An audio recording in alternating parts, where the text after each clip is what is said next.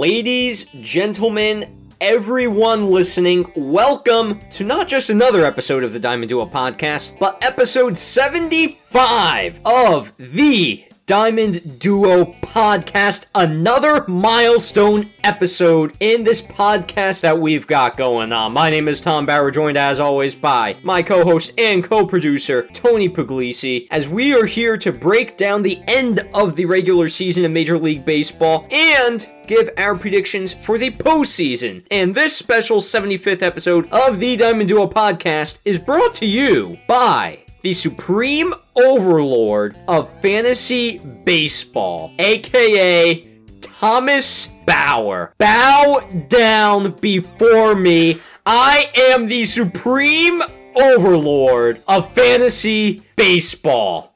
No one can take that away from yours truly. Tony's going to do his best to do that right now, though. Hi, Tony. Welcome to episode 75.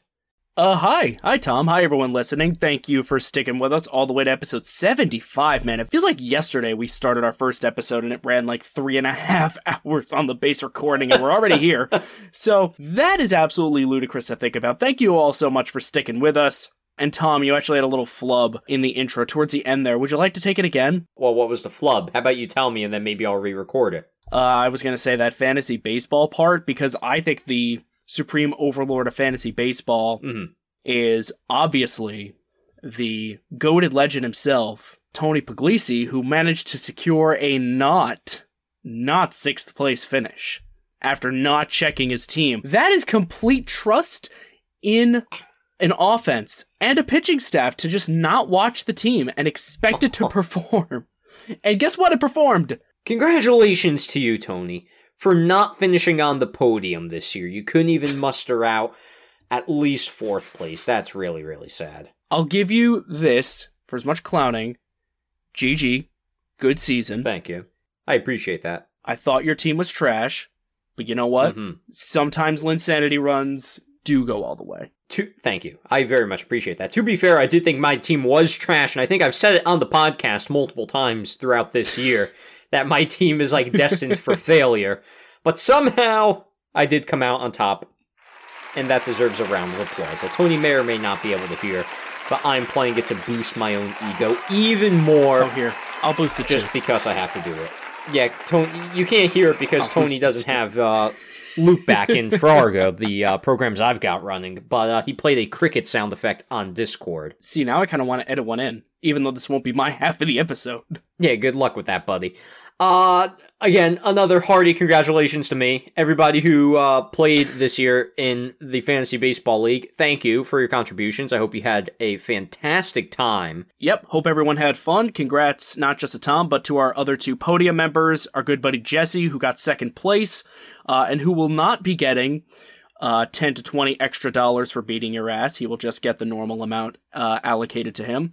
Uh, and Steve, last year's champion, who only fell two spots to third place. Hey, you broke even, Paisan. That is nothing to be ashamed of. So, yeah, another good season in the books uh, for everyone except Kyle Finnegan. Yes, I'm still salty. Nevertheless, Ah, let's get right into this ah.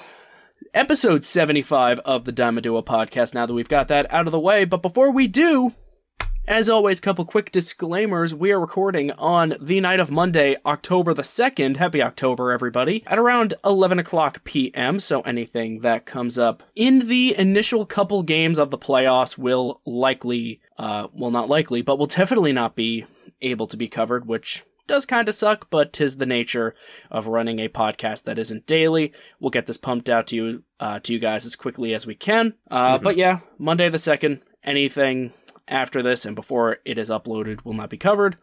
Uh, secondly, go follow us on social media at Diamond Duo Pod on Twitter or X, and the Diamond Duo Podcast on Instagram.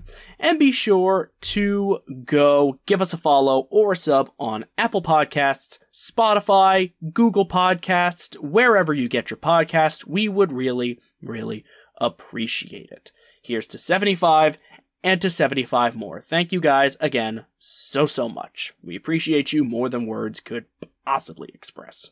With that being said, Tom, let's dive headfirst into this episode. We've got a bit of a what I labeled on the rundown as a diet major headline section before, or segment rather, before we get into playoff predictions and laughing at those who missed out. Uh, and not just those who missed out, those who very wrongly predicted early in the season, but we'll get there when we get there. Let's start off, Tom, in our major headlines segment with kind of a sour note, kind of a kind of a somber topic that we just kind of have to address, get it out of the way, pay our respects, because the baseball world has lost a great great man recently as retired Red Sox pitcher Tim Wakefield sadly lost his life not too long ago after a battle with cancer. Wakefield was 57, sadly died very young. Wakefield, the two time World Series champion with the Red Sox, veteran of the game, loved by everyone who he's come into contact with.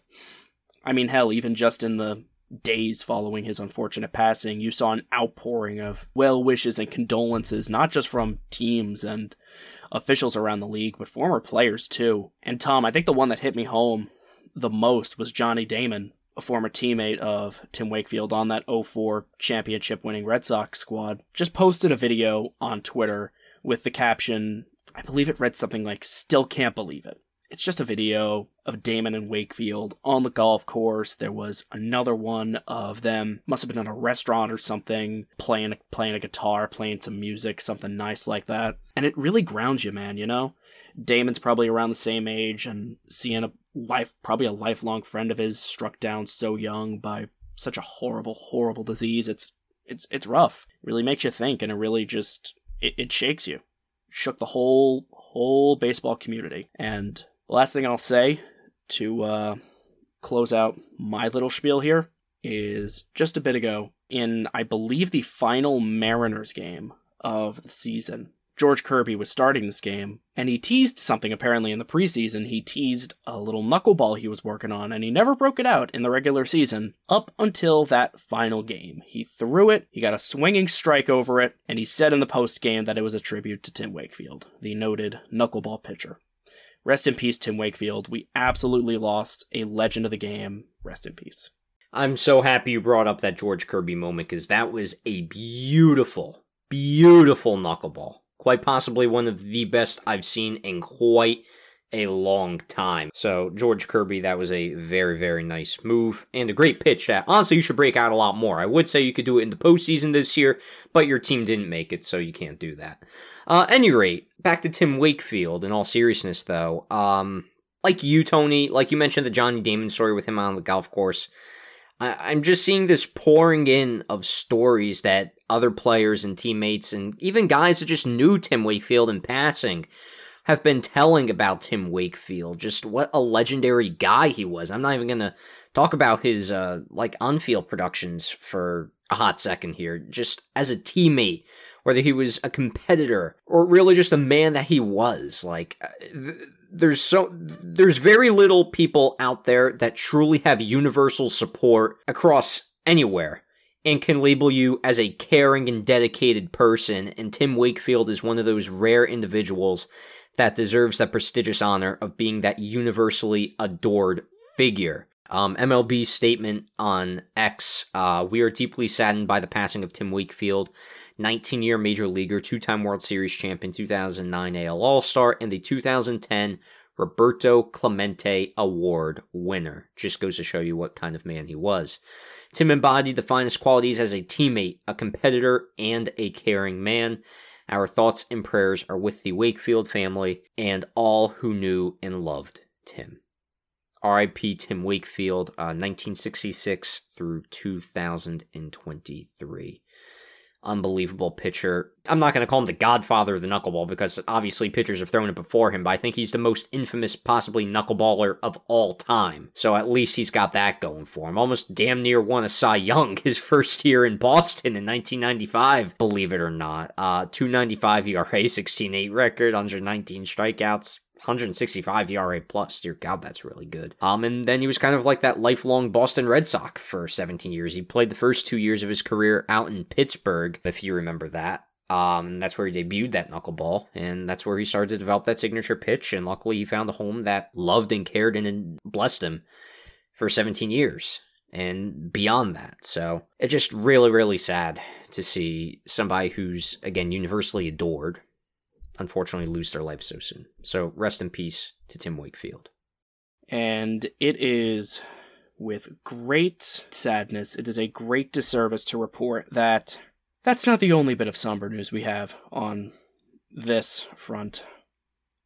The baseball world suffered another great loss. Orioles legend, one of the greatest baseball players of all time, and arguably the greatest third baseman of all time, indisputably the best defensive third baseman of all time, Brooks Robinson, has unfortunately passed away. Passed away on the 26th of September at the age of 86. God bless him, man. He lived a long life. And Tom, I'm going to be honest, I pulled up his baseball reference page just to get some talking points for the segment and I I it's it's kind of flooring how good Brooks Robinson was at baseball. I don't think we're shortchanging him to call him the best Oriole that ever lived. They've had great players go through their history. You could point to Jim Palmer, you could point to Frank Robinson, you could point to, I don't even someone recent like an Adam Jones, but you ask me, nobody holds a candle to the human vacuum cleaner, as he was known as. In his career, Robert uh, Robinson tallied 78.4 WAR over uh, excuse me over 23 seasons all of which with the Orioles and he amassed a whopping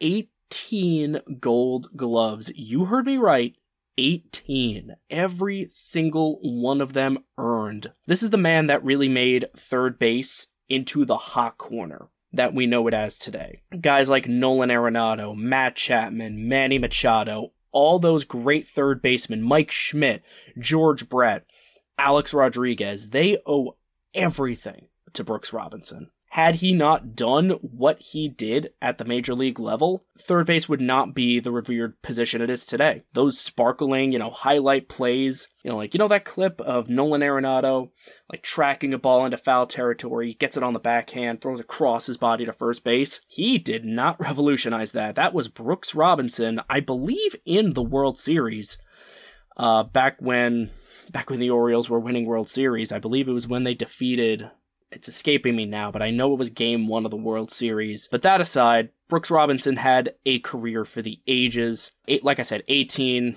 Wow, I read his baseball reference page wrong. 16 gold gloves and 18 All Star appearances. He won an MVP, two World Series, a World Series MVP, and is a no doubt Hall of Famer beyond a doubt one of the greatest third basemen to ever play the game and truly dearly a revered player and great man respected by everyone around the league. Rest in peace to an all-time legend at brooks robinson. Yeah you talk about guys who are just completely revered in baltimore orioles lore. I mean, he's one of only a few players to have a statue of him outside of Camden Yards for the accomplishments that he's had on the field. You've got the Robinsons, Brooks, and Frank. Uh, you have Earl Weaver as well, Jim Palmer, Eddie Murray, and Cal Ripken Jr. Those are your statues, uh, by the way. And yeah, Brooks definitely stands highly amongst those guys. If we're going to say, yeah, he's one of the statues, if you say who is the best Oriole of all time, yeah, you wouldn't find an argument against Brooks or Robinson. Let me say that if you're going to make the case for him there's not much more that I can really add because he kind of stole where I was going to kind of go with that. Just kind of that defensive titan of the game. I mean, we focus so heavily on analytics and the importance of winning gold gloves and all that stuff nowadays, especially more than ever. And Brooks Robinson defined what it meant to be that platinum glover. I mean, there wasn't a platinum glove back in the day. That's a modern award. But if there was a platinum glove, I guarantee he could have won it 16 times in a row, as he did in his MLB career. He literally won the gold glove at third base from 1960 through 1975. He was 23 when he won his first award. He was 38 when he won his last gold glove award. That just shows you the sheer dominance he had at the defensive position. As a matter of fact, he actually only led baseball twice in defensive war, if you look back at it. Obviously, they didn't count the stats back then, but looking back at it now, 4.2 defensive war in 1967. That was more than his offensive war, actually, of 4.0. And he had a 4.5 defensive war in 1968 alone. The very next year, he drew even with his offensive war for that year. That just goes to show you. And looking at the numbers even more 39.1 career war defensively alone for Brooks Robinson. if you're looking at it from that perspective. Offensively, he wasn't that much of a threat, in my humble opinion. He was just kind of a, a good hitter, above average, of course. Gr- but I'm not going to go out on a limb and say he was the great hitter because that's not what he's known for. He's known for being that leader in Baltimore. He's known for those defensive highlight reels that you can look up on YouTube and all that stuff. And of course, just being this legendary guy, that unsung leader type of guy, and just the staple in Baltimore lore and Baltimore history. So RIP to Brooks Robinson. Absolutely. Our hearts, just the same as Tim Wakefield, go out to his entire friends, family, the entire Orioles community in this trying time. Rest in peace to a fantastic, fantastic all around player. One last note, just to prove that I'm not crazy. That play I was describing earlier, number one, I got the World Series wrong in 1970. The opponent was the Reds, and that play played out exactly how I described it. From foul territory to first, he threw out Reds player Lee May. It's actually a pretty famous play if you look it up on YouTube.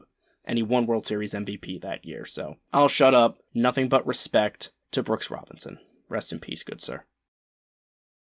So, with that out of the way, let's move on, Tom, to the rest of these headlines on a bit of a lighter note uh, on the grand scale of things, but some in a more bittersweet variety. But not this first one. First story I've got written down here has to do with baseball, more on the field, and uh, I suppose for these three men, it's not going to be on the field really anymore. Because with the regular season coming to an end, uh, three baseball front offices decided that enough was enough with their incumbent managers.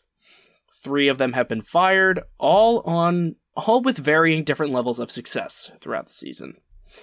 Uh, first and foremost, Buck Showalter was it was actually reported, Tom, at first that he was just no longer returning to the Mets. Made it sound like it was his own decision, but then it came out later that he was fired by new Mets president David Stearns. I it was a whole weird thing that I won't even pretend to know the full truth about. I haven't even looked into it to the degree I would have liked, but nevertheless, Buck Showalter is gone.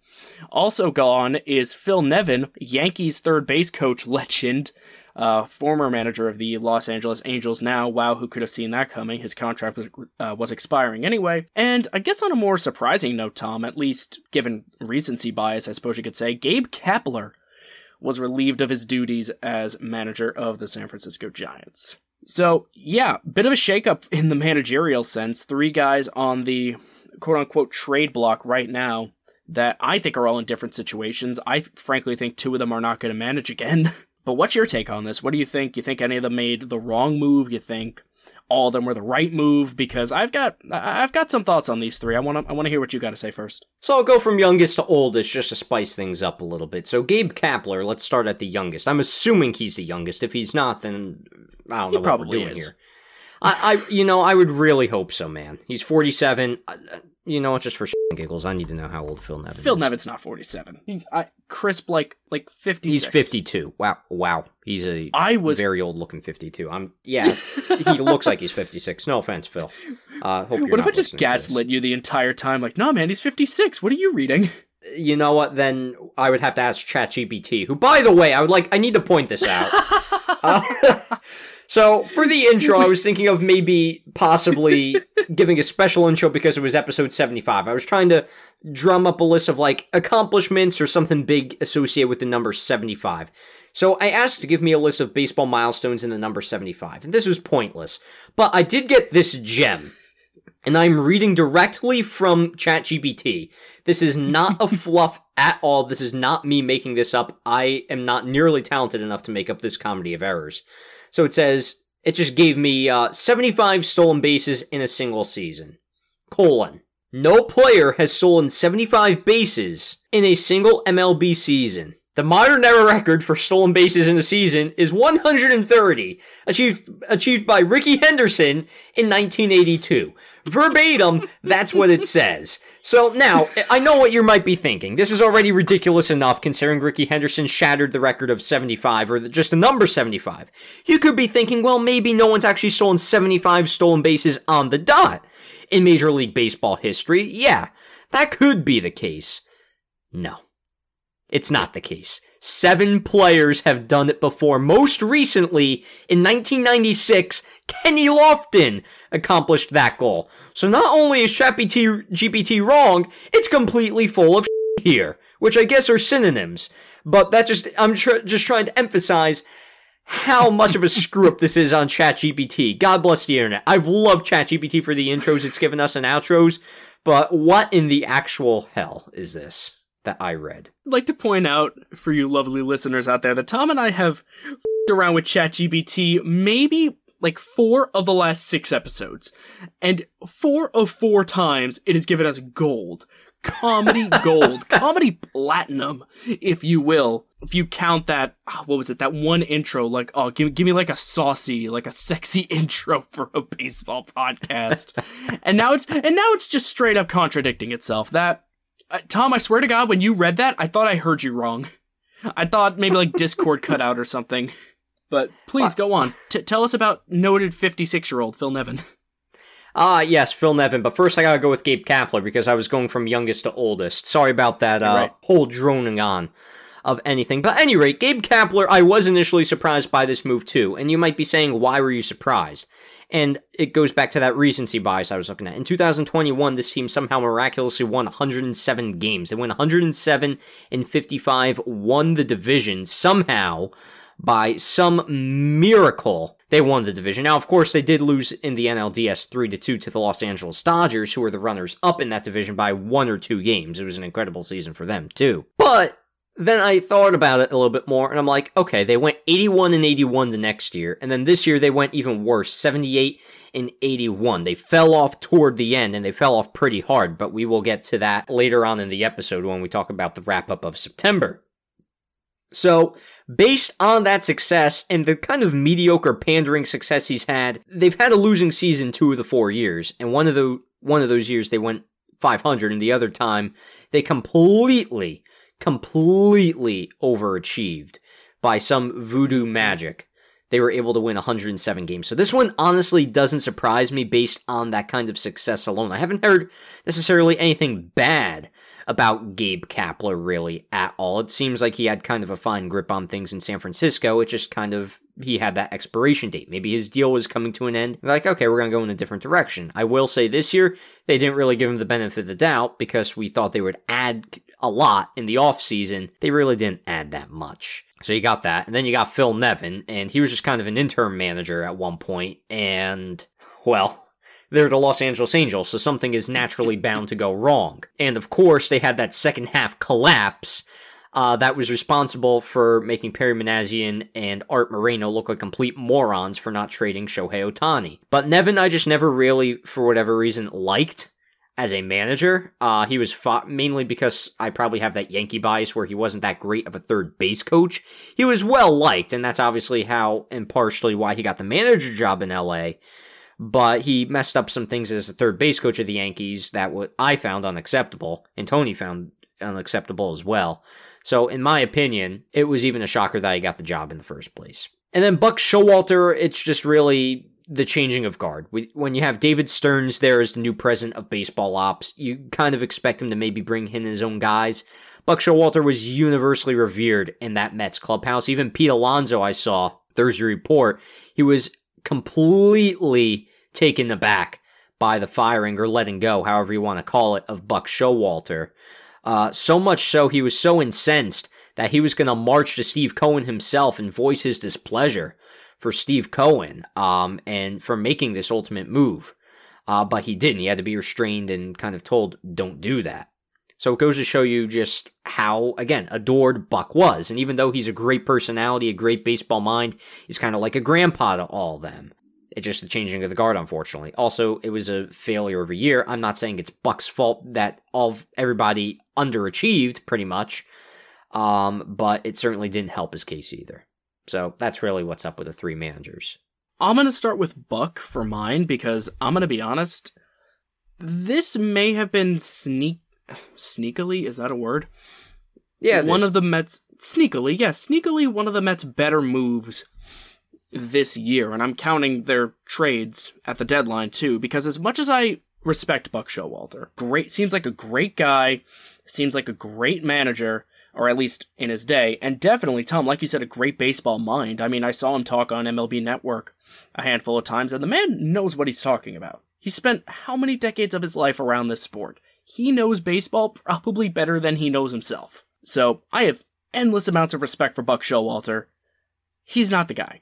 Tom, you mentioned an expiration date for Gabe Kapler. Buck Showalter, I I would argue was past his expiration date when he was still managing the Orioles. I was skeptical of that hire the second the Mets made it, and it it just came true. Nothing against him. I just think he doesn't really mesh with the modern game. It's sort of how I feel about Dusty Baker right now, and how White Sox fans vitriolically felt about Tony La Russa. You know, everybody's got everybody's got a stopping point when it comes to holding a job in a major league dugout, and it's sad to say, but I think Bucks finally reached his. Good point though about how much they loved him, because you're right, he really is like your cool, funny grandpa. I mean, hell, I don't even know how Francisco Lindor's daughter's gonna react to this news. Sad from that perspective, but from a strictly managerial baseball perspective, that's the right move. You need someone who's more in touch with the modern game, and you definitely need someone who's going to deploy better lineups and give better post game pressers. Because I'm going to be honest, Tom, something that's very much in common with all these old guys managing baseball teams now, it happened to Baker this year and Tony La Russa last year, uh, both years. They give some spicy post game pressers every now and again. I think Buck had a few about, oh, I forget what it was. Something about like, oh yeah, we can't play Brett Baty because, oh, it's a lefty on the mound. We gotta rest him. We need, we need to rest him because it's a lefty, even though they just rested him a day before and he was been hitting 300 the past week or two. It, it was dumb. And I saw Mets fans complaining about him appropriately so on Twitter as a result. So I'm just, I'm droning at this point. it's definitely the right move, but nothing but respect for Showalter. And the other two I'll make brief. Nevin was gone the second he went in. The Angels go through managers and GMs like tissue paper. It's the Arte Moreno show, and he hires the ones who will say yes to him the most. Interesting to note, by the way, the status of GM Perry Minasian is apparently still up in the air. I don't know if that's because his contract is up. I remember seeing the tweet, the first tweet that says Nevin's out, Minasian is basically on the hot seat. There's no update about that, obviously. There's nothing to even believe it's uh, going to happen, so take that with a grain of salt. But it's the Angels. I've given them way too much lip service over the past couple months, so I'll save Yankees legend Phil Nevin from any more vitriol flung the Angels' way and just say he's probably not going to manage again and he was dealt a bad hand. That's it. Uh, but the third guy, Gabe Kapler, I'm very interested in his position, Tom, because I'm going to be real. He might land on his feet. My, my hot take is he might land on his feet in one of the other two teams that just fire their managers. I don't want to just go outright and say he's going to be the next Mets manager, but I could see it happening. If only because he's been a noted uh, proprietor of analytics. He seems to uh, wrangle a clubhouse together very well, which is something that Buck was able to do and they no doubt want to replicate. And he just seems like a very down to earth kind of guy, someone who the Mets have really valued in their managers in their past. You couple that with analytics and a genuine, you know, knowledge and passion for the game, I could see them going for him. Am I going to predict that? No, because I don't know what David Stearns is going to go for, but he's the only one of the three I will say could have a job after being fired. Do I think he's a great manager? Not really. That if you erase that 2021 season, he starts to look more like Brad Ausmus than anyone else. But he seem, he sounds like he knows what he's talking about, and he does know how to cobble a clubhouse together. So we'll see. Uh, what we won't have to see about is the fact that among all the manager callings, oh, among all the big league managers losing their jobs, one of them isn't because Brian Cashman needs his yes men. Aaron Boone, the only manager in New York, apparently has job security still. Why? I don't know. Probably that whole yes man thing, that's probably really important. If they're gonna come out and say, oh, it's because he has a really great, uh, he's in touch with the locker room and the guys love him. Well, the Mets just fired Buck Showalter, who is the baseball equivalent of that friendly old man you meet at the library and he just makes you smile. If you can't fire Aaron Boone because of that, then I don't know, then I don't know what other excuse you can give. That's all I've got to say. Aaron Boone doesn't deserve more of my time, nor does Brian Cashman. well, here's the thing with Booney. He just signed a contract prior to the season. That was an extension. I'm not saying people can't be fired immediately after being extended, But that's also got to be part of the reason. And like you said, the guys like him. The, I I like also how the Yankees said they were going to kind of like do an audit of their team, and they already said Aaron Boone's going to be back even before the audit even begins. Although to be fair, again, and I've repeated this throughout the year, I'll repeat it again. This year was not Aaron Boone's fault. The cards he was dealt, much like a Gabe Kapler or Phil Nevin or a Buck Showalter. Yeah, literally just naming all the three guys that got fired. What creativity I just showed right there. He had a lot to deal with on his plate, and they still miraculously finished over 500, which honestly was a miracle given. Just go look at the Yankees' production on offense on baseball reference. It's shocking how anemic it is. Just uh, do it for yourself if you enjoy hating on the Yankees. If you're a masochist and you're a Yankee fan, that baseball reference page will you'll have a field day with that one. That's all I'm gonna say. Uh, I'm not gonna say any more about Aaron Boone. oh, um, back back to manager predictions though. Uh, Nevin, he ain't getting another manager job. Maybe he'll probably stay in baseball, but he ain't gonna be a manager. Kapler, I don't think he'll land the Mets job. Honestly, I don't see him as a real fit there. If that's going to be David Stearns' best man and best hire, the best guy available, I have questions about David Stearns right off the bat. I'm sorry. He could do much better. And I mean that with all seriousness, too. Uh, and Buck Showalter, maybe he'll land in LA. Um, maybe he'll land in San Francisco, which would be, uh, I, I, again, I'm naming the things that are open, but that's all that we know right now. Um, LA, San Francisco, I don't think the Angels would be good because for obvious reasons. Like that's not the type of team Buck would want to manage. Obviously, he wants to get to a World Series because he's never been to one as a manager. So he kind of wants to win that. Uh, San Francisco would be intriguing because I think that could be the type of guy they might want to bring in. But again, I think there's still too many pieces away. The most interesting rumor I've heard though is possibly down in San Diego that uh, if Bob Melvin gets let go, Manny Machado reportedly loves Buck Showalter.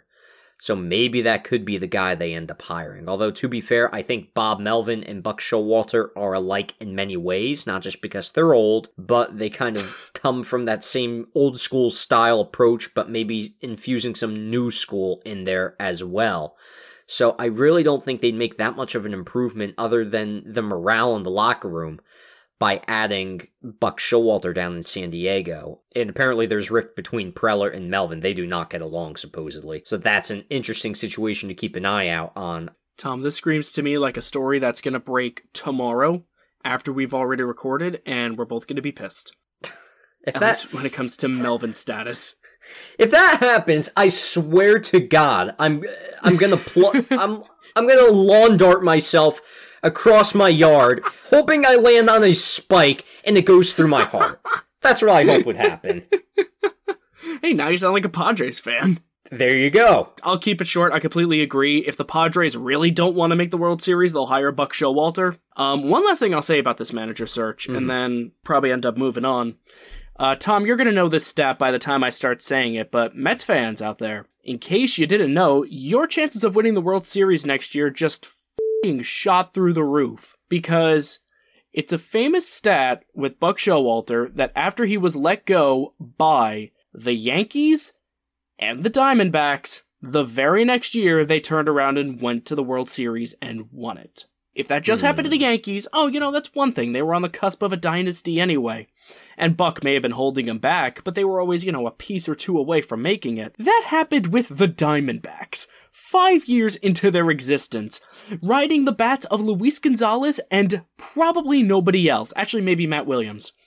Uh, and the red hot arm of Randy Johnson. But still, the five year old Diamondbacks got rid of Buck Showalter and won a World Series. So congrats, Mets, on your 2024 World Series championship under the watchful eyes of whoever the hell as your manager.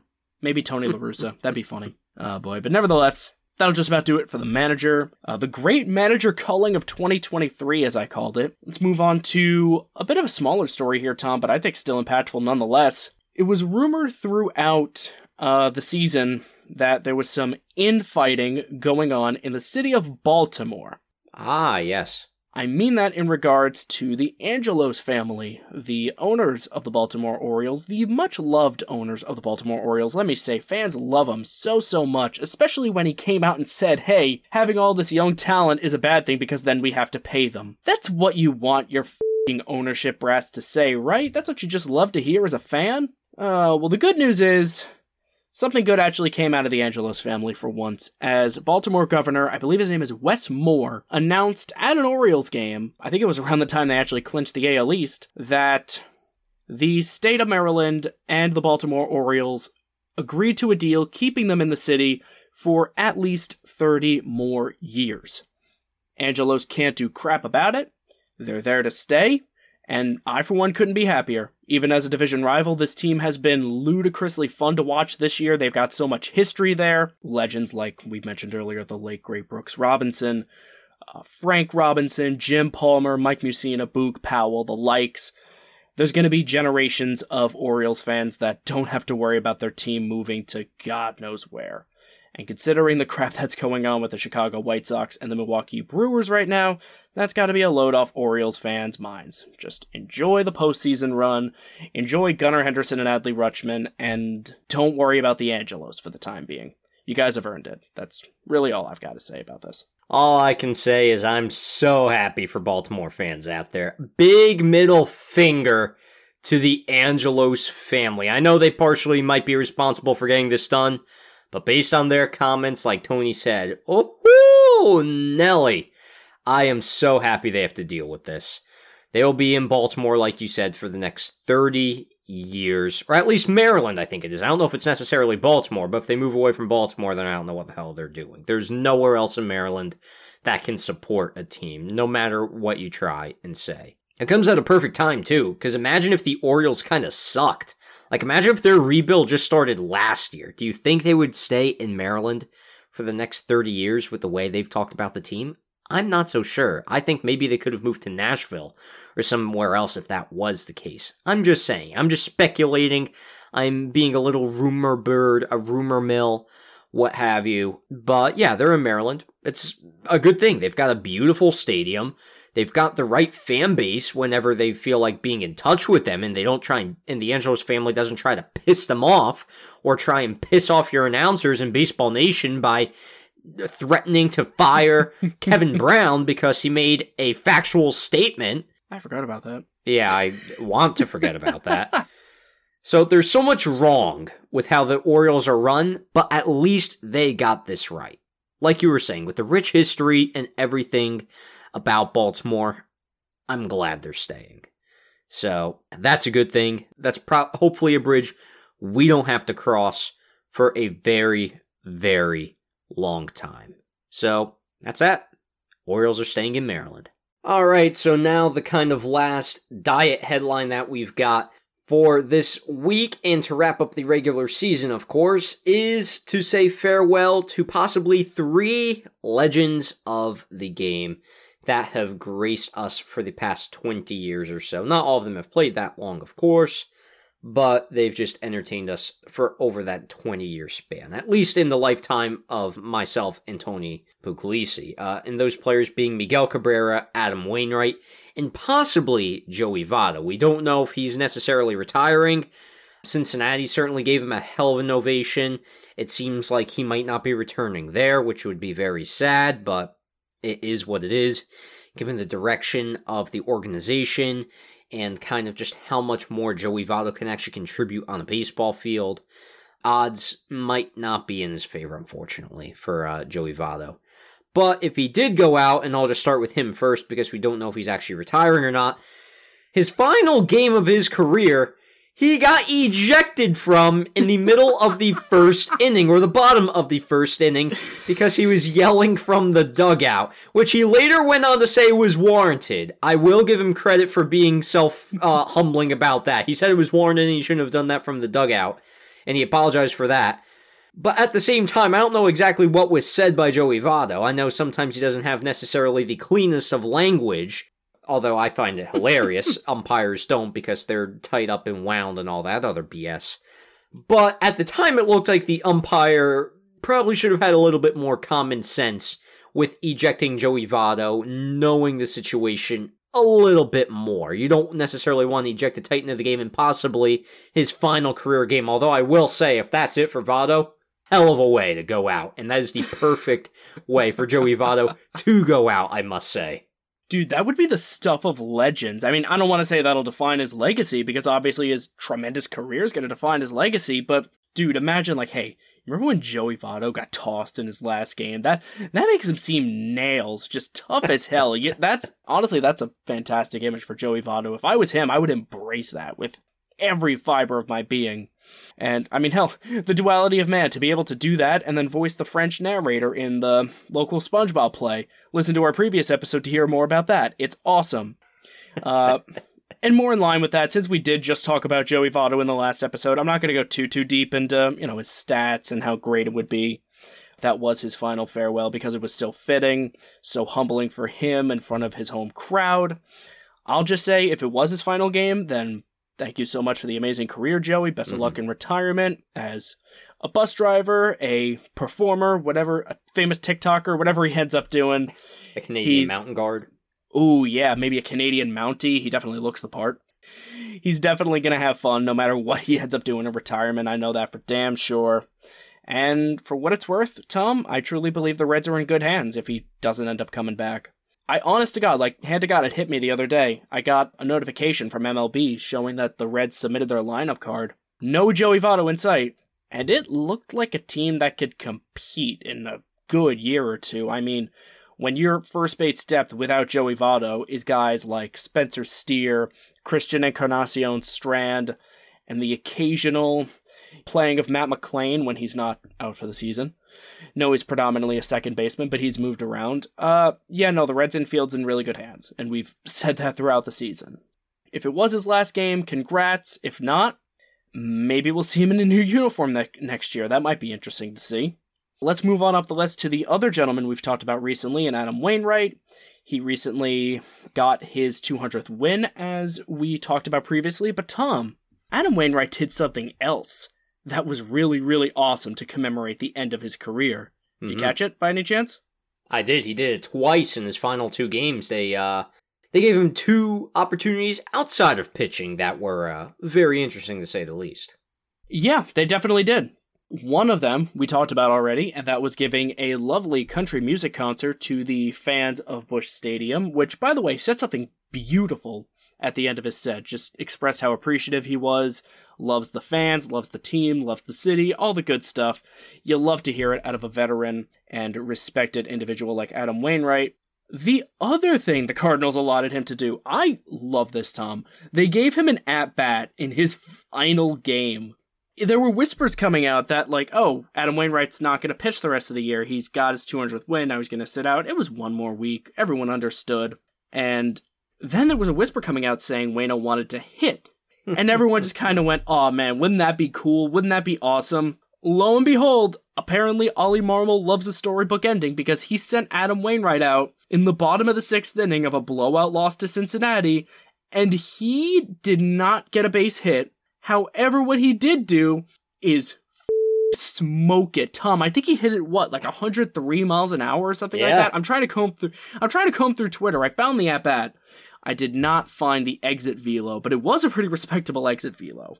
So good for Wayno, and moreover, good for Wayno's kids, because this is a funny story. He always told his kids that they couldn't get a dog until he retired from baseball, and what did the Cardinals give him as a retirement present? But a puppy. That is just so awesome. I, I, I can't help but get sentimental about that stuff, man. To quote one of my favorite movies, how could you not be romantic about baseball? Oh, when the dog had a Cardinals jersey on, even cuter. Yes, the dog's name, by the way, Louie. Could be in reference to Lou Brock. Could be in reference to someone. Oh my god, I can't speak English. Uh, it could be in reference to something else that I really am not familiarized with. But yeah, no, that was a, a, very interesting story as well. We talked about him, and you laid everything out as great as you possibly could about Wayno's final game. So thank you, Wayno. Thank you, Votto. And now Miggy. Uh, the most significant one, the one we knew about at the beginning of the year, finally finished his retirement trip they gave him a lot of things on uh, his final day. They gave him like a cleats like with baseballs from some of his milestones that he's accomplished over the course of his career. It was in, the baseballs were ingrained into the cleats, which I thought was really cool. I think he got something out in like center field or something like that. Like they put his number up or something like that. I forget what that was, but that was really cool. I think they put like the number 24 and it had like a certain amount of baseballs, like in reference to his home runs or what or whatnot. Possibly the funniest thing though, actually I should probably get to the sentimental stuff first. They had his kids out there at the first game. They announced him on the uh, PA saying now batting uh, Miggy and whatnot, which is a very heartwarming moment. And the final play of his career, uh, because he got taken out out of it, I forget that one quote. I'm going to have to find it on Twitter. It was a ground ball that he scooped up, and he was able to make the play like vintage Miggy, and then he was pulled right out of the game because the spotlight was able to be on him. Uh, I, I want to find that quote because it was a really good quote from the announcer. I think it was in reference to something.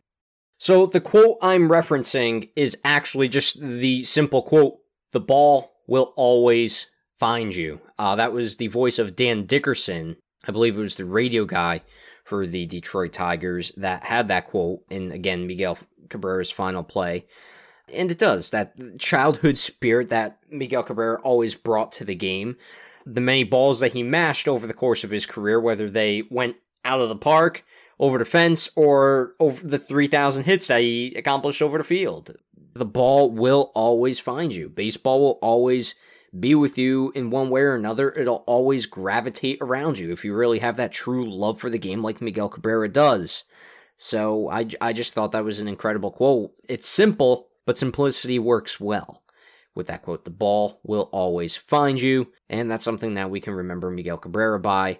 Tony, I'll let you speak about Miguel Cabrera a little bit more in a minute, but I also just want to point out they got him like a golf cart or something like that that they brought into the locker room and he was joyriding it around the locker room. I guess it was before the game or something like that, like just whipping around the corners and whatnot hilarious video on Twitter. Please go find that if you haven't already seen that from uh, Miguel Cabrera in the locker room, either before or after the game. That was absolutely hilarious.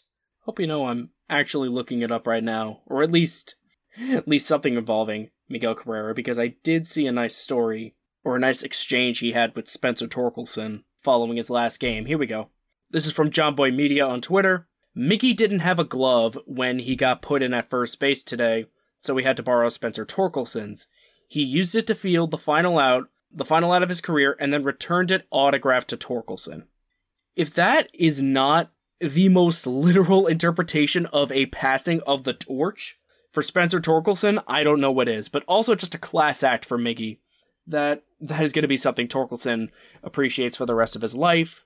And Miguel Cabrera, I mean, what else could I even say, man? You wrapped up the festivities hosted by the Detroit Tigers perfectly, so I'm gonna spew some numbers about how great uh, Miguel Cabrera is for a couple seconds. He's going to finish his career with 511 home runs, 3,174 hits, a career OPS plus of 140.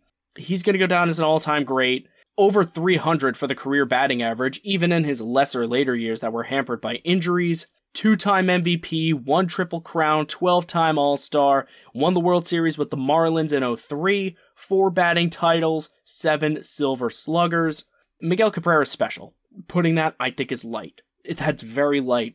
A very light way of describing Miguel Cabrera. He is one of the best right handed bats of all time. He's going to the Hall of Fame. He'll get his number retired.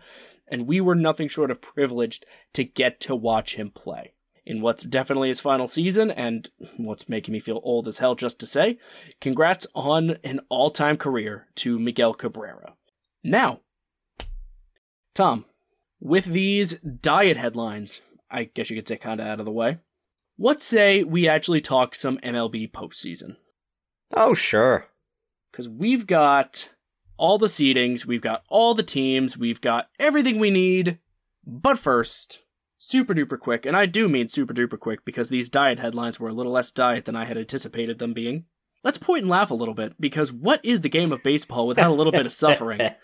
And a select few number of teams decided to do that suffering for us, Tom. And the top team that I wrote down was the Chicago Cubs because they basically, in the span of a couple weeks, assassinated any chance they had of making the playoffs. They had a good run there for a bit. I'm pretty sure towards the beginning of the month they had a playoff percentage, or rather a, a 90 some odd percent chance to make it into the playoffs. Oh my god, sept- on September 6th they had a 92% chance. That's depressing. They did that off the backs of some truly depressing losses to the Braves, which I'd like to point out I predicted. I didn't think they'd get past the Braves, and by God, not only did they lose, they got embarrassed. Mike Tauchman does not know how to catch a baseball in the outfield, nor does the Cubs bullpen know how to make any good timely pitches. Granted, it was to the Braves, which greatest offense this year, but they also got embarrassed by the Brewers, and by then it was too late. They got lapped, and they missed help by a game who I'd argue is almost as embarrassing, if, if only by one game alone, Tom, and that's the Cincinnati Reds. Mm. And you may be wondering, like, oh, what happened to the Reds? They just fell down to earth a little bit. You know, they probably weren't going to make the playoffs anyway. What could have happened that embarrassed them so? Well, dear listener, I'll tell you. Harken back with me to September the 23rd of 2023, where they are playing the lowly Pittsburgh Pirates in what is basically a must win game, considering all of their competitors for the playoffs had already won. They're playing the Pirates at home with playoff implications on the line, and they put up nine runs in the first three innings. What is a competitive team to do other than blow that goddamn lead like it's nothing. They lost that game after giving up, or rather, after putting up nine runs on the Pirates. Final score was 13 to 12. I'm sorry, if you lose that, you don't deserve to go anywhere near the playoffs. There were more implications, but that game killed their season, that's all. Tom, I'll let you take the reins from here, talk about our latter two teams, and offer some thoughts about the Cubs and Reds if you'd like, because eh, my God, I should not be the only one relishing in this in this delicious suffering. Yeah, I don't really have that much to say about the Reds because I did not see them making the postseason, neither at the beginning of the year or when we were doing our predictions two weeks ago, just kind of laying out how we thought the rest of the season would go.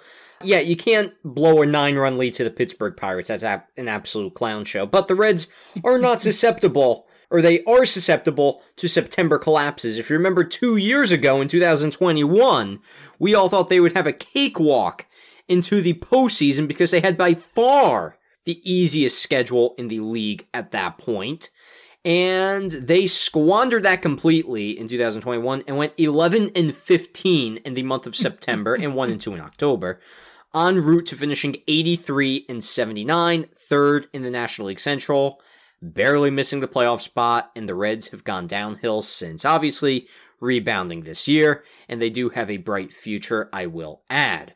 Funnily enough, the Chicago Cubs also finished this year 83 and 79, much like the Cincinnati Reds of two years ago. This time, the Cubs actually finished in second place in the National League Central, but boy, howdy, did they collapse in September, just like the Cincinnati Reds did two years ago.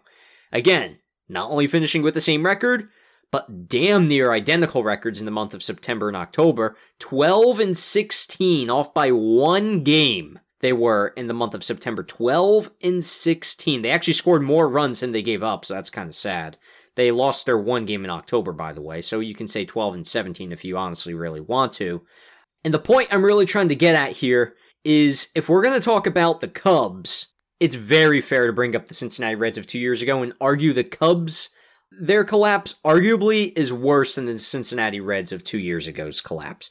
Now, I will say the Chicago Cubs schedule this year wasn't necessarily the easiest in the month of September, but we cannot excuse the collapse of the Chicago Cubs. They should have made the playoffs. They should have been the five seed. And honestly, to not make the postseason is a complete monumental failure on the Cubs' part. Not that anybody, again, was really expecting them to make the postseason this year, but when you're that close, well, sorry, it's a failure if you don't make the postseason. Moving on, we do have three more teams we're going to talk about before we start to look a little bit actually backwards. And if we if you really think we're going to laugh at some of these other teams that kind of choked a little bit, well, just hold hold, hold your beer. Uh, so first off, before we look a lot further back, we're going to look only a little bit back, and we're going to talk about the San Diego Padres. All Tony put is that the Padres exist, lol, on the rundown. And that's honestly really the mood for the San Diego Padres. They made that last minute push, but ultimately they could not get there. Essentially, from what I saw, and it's come, kind of something I've hinted at in the past few times we talked about the Padres. I think they were like the te- one of the teams in MLB history to kind of have a run differential that favored them, but they somehow didn't make the playoffs. They kind of made history in that regard, I'm pretty sure. I'll try and find it to give you the exact number, and I'll let Tony speak a little bit more about the Padres uh, while I look that up. But they had the World Series or bust odds, as evidenced by Tony and I's predictions in the preseason, which again we'll get to, so you can properly clown us at that point in time. But they were World Series or bust. They brought in the right manager, seemingly. They had the right players, seemingly. They were overexpending. I mean, that's definitely, that's not seemingly. And it proves that money doesn't necessarily buy success, as evidenced by the Yankees and the Mets also not making the postseason, meaning the team, the three teams with the top payrolls in baseball, did not make the playoffs. That is uh, truly unfortunate, at least in the statement of one of those teams, because I really would have loved to see the Yankees in October. But that defeats the point. Tony, I'll let you talk about the Padres now because you probably have some very funny things to say about them. I don't know about funny. I think I used up all my funny when I wrote The Padres Exist, lol, on the rundown, because frankly, that's the best way you could describe this season. And frankly, I don't. We've talked about them before. I don't have much else new to add other than this little, like, mini segment I like to call The Only People I Feel Bad For amidst the Padres' collapse. Exhibit A, Ha-Seong Kim came out of nowhere and broke out this year to be a well above average hitter. In addition to a gold glove caliber defender, he finished with a 110 OPS plus. He had peaked at around 120 if memory serves. Good for him. Guy I feel bad for number two, Xander Bogaerts. Was kind of the team whipping boy at the beginning of the year when he struggled to get going, but he turned it on in the second half big time. He did finish with a 120 OPS plus with just a shade under 20 homers. Definitely not his best season, but you know, still adjusting to a pitcher's ballpark will do that to you. Guy I feel bad for number 3, Juan Soto. Yeah, what's a down year to Juan Soto, you may ask? Yeah, try a 158 OPS plus with a 35 homer, 100 RBI season. Yankees, if the Padres are even a little bit interested in trading him, offer anyone not named Judge, Volpe, or Cole, and f- run. Guy I feel bad for number three. Never thought I'd say this. Fernando Tatis Jr. First player in MLB history to have a 25 25 25 season. Shout out to Fuzzy for this stat. 25 homers, 25 steals, 25 defensive runs saved. You heard me right. He saved 25 outs above average in right field. In his first full season in right field, that deserves some kudos. And lastly, guy I feel bad for, number five, Blake Snell, who, much like a uh, certain pitcher in pinstripes, got a Cy Young caliber season wasted on a team that just barely squeaked above 500. But seriously, man, props to Blake Snell, 182 ERA plus. I thought everybody thought he was cooked, and he just casually turned out his best season since 2018. That's all I gotta say about the Padres. Uh, I found the numbers that I was referring to, by the way, and it's actually a series of numbers. What you got? So the Padres had not only a Cy Young winner, not only a plus 104 run differential, not only a team ERA of 373, which by the way was the second best in Major League Baseball this year, not only three players with 25 plus home runs, not only a 235 batting average, which was fourth in Major League Baseball, not only a 329 OBP, which was seventh in Major League Baseball, not only a reliever with a 128 ERA, not only with four players above F4. I actually don't have anything else. I don't know why I kept doing the not only thing, but the point is they actually had a lot going for them and they still missed the playoffs. I think it ultimately comes down to just how many one run games they actually lost because it's really sad. In one run games this year, they were 9 in 23. Not good. what? They were 9 in 23 in one run games this year. Ladies and gentlemen, Wow. that's your costly factor of the season. By the way, in extra innings too, 2 and 12. So that wasn't necessarily great Jesus either. Christ. They failed in those two departments, and that's where your failures lie. You can argue that there was rifting and all that stuff, but at the end of the day, those two things, oof. Not necessarily the extra innings thing, because again, that's kind of more wishy washy with the Ghost Runner and all that crap, but that one run game, I mean, Jesus, you got to do better than that 9 and 23.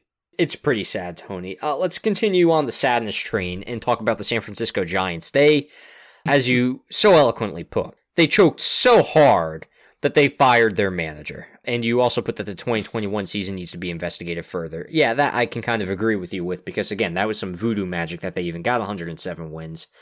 But yeah, the Giants kind of did choke a little. Correct me if I'm wrong, Tony. I don't really think they had a playoff position necessarily for much of the season. But again, like some of these teams, they didn't necessarily have the hardest schedule down the stretch mm-hmm. either. I think they did have some promise going for them, but I think ultimately at the end of the day, when it comes down to the Giants, because again, they didn't have a record that was a winning record. They were 79 and 83, so there were some faults along the way. And I think it comes down to just kind of a lack of talent in that regard when it comes down to the San Francisco Giants. I mean, their Pythagorean win loss was only 76 and 86. So it's not like they're really a great team on paper. I'm being completely honest. What are you laughing about? Sorry, I don't mean to cut you off. Are you on their baseball reference page? The Giants?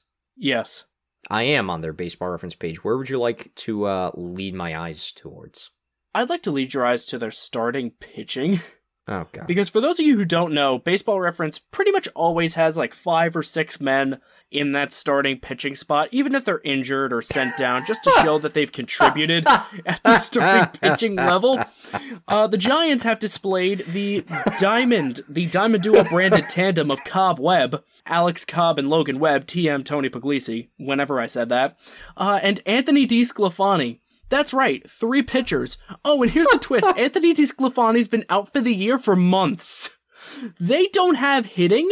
They don't have a starting rotation. They have like half of a bullpen, and I'll give them credit. They've got some underrated hitters. Wilmer Flores is really good. Thairo Estrada is really good. I'll die on that hill. But they're just they're just an incomplete team. I'm not going to steal your spotlight, Tom. That's all I'll say. They're just incomplete.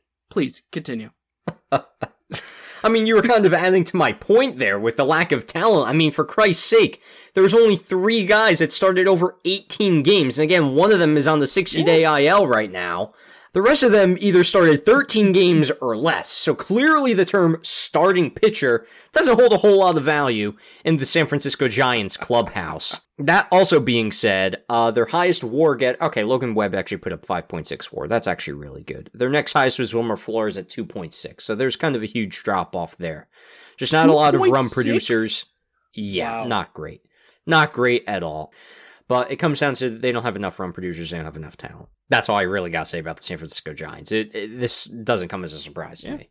Yeah, no, totally fair. Don't have much else to add other than I don't know what the hell past Tony was thinking, having some modicum of faith in this team. Nevertheless, Giants have made it clear that they're still a few steps away. Maybe a little Marco Luciano or a full season of Kyle Harrison fixes that, but that's yet to be seen. Last but not least, Let's talk about the Seattle Mariners, Tom. A team that I and so many baseball fans foolishly had hope for until we remembered which team we were rooting for.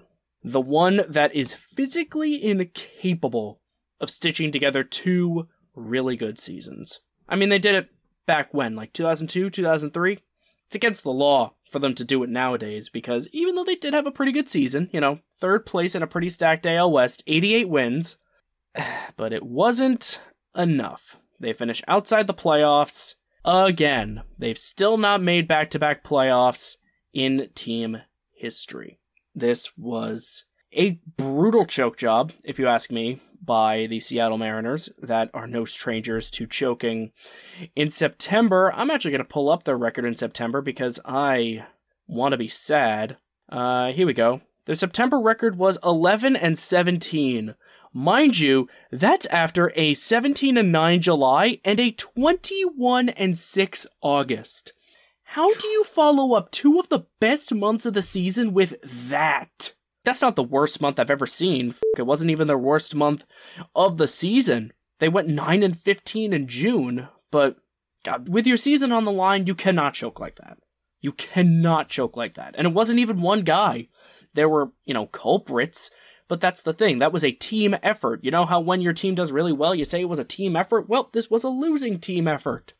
Basically, everyone not named Rodriguez, Kirby, Castillo, and Crawford, low key, JP Crawford. Oh, and Teoscar Hernandez, but low key, JP Crawford. One of the more underrated players in baseball this year, but everyone outside of them went ice cold.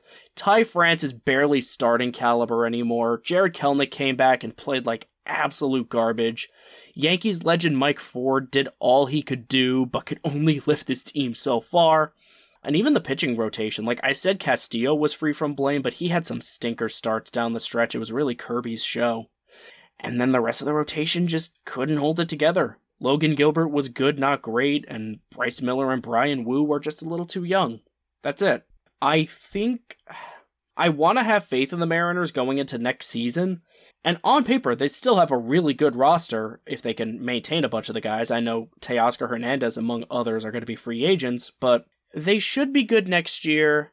We'll see how they fare in that division. That's all I'm gonna say. This is far from the worst choke job in their history, which is really, really sad to say, but it's not their worst. Hopefully they'll be back, but that's soon to be seen. I want to see Julio in more playoff games. Yeah, it's uh, really sad. Here's some more stats for you, just because I find this kind of funny. And this isn't really indicative of really the Mariners as a whole, but you can if you want to. So the Mariners, they were 47 and 48 before Jarred Kelenic broke his foot kicking a water cooler.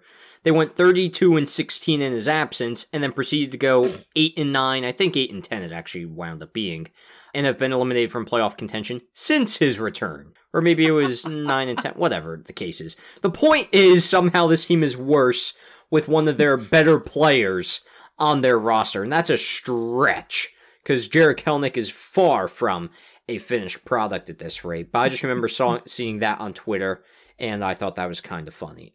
All seriousness, though, unfortunately, this is kind of how I know the Seattle Mariners because I know when I was growing up, like in 2012, 2013, they kind of had the same thing happen. They won like 89 wins or something like that, 87 or whatever, and they fell short just at the finish line again. It's kind of the team that yep. can't finish. And that's something the Seattle Mariners are kind of unfortunately known for. Like you mentioned, they haven't made back to back playoff appearances in franchise history. It's really sad. The season I think you're referring to was 2001. They won 116 games that year nothing really nothing positive I can really take. I can really take away from it. I mean, they finished fourth in attendance. I mean, they would make the playoffs if attendance counted as like a playoff factor.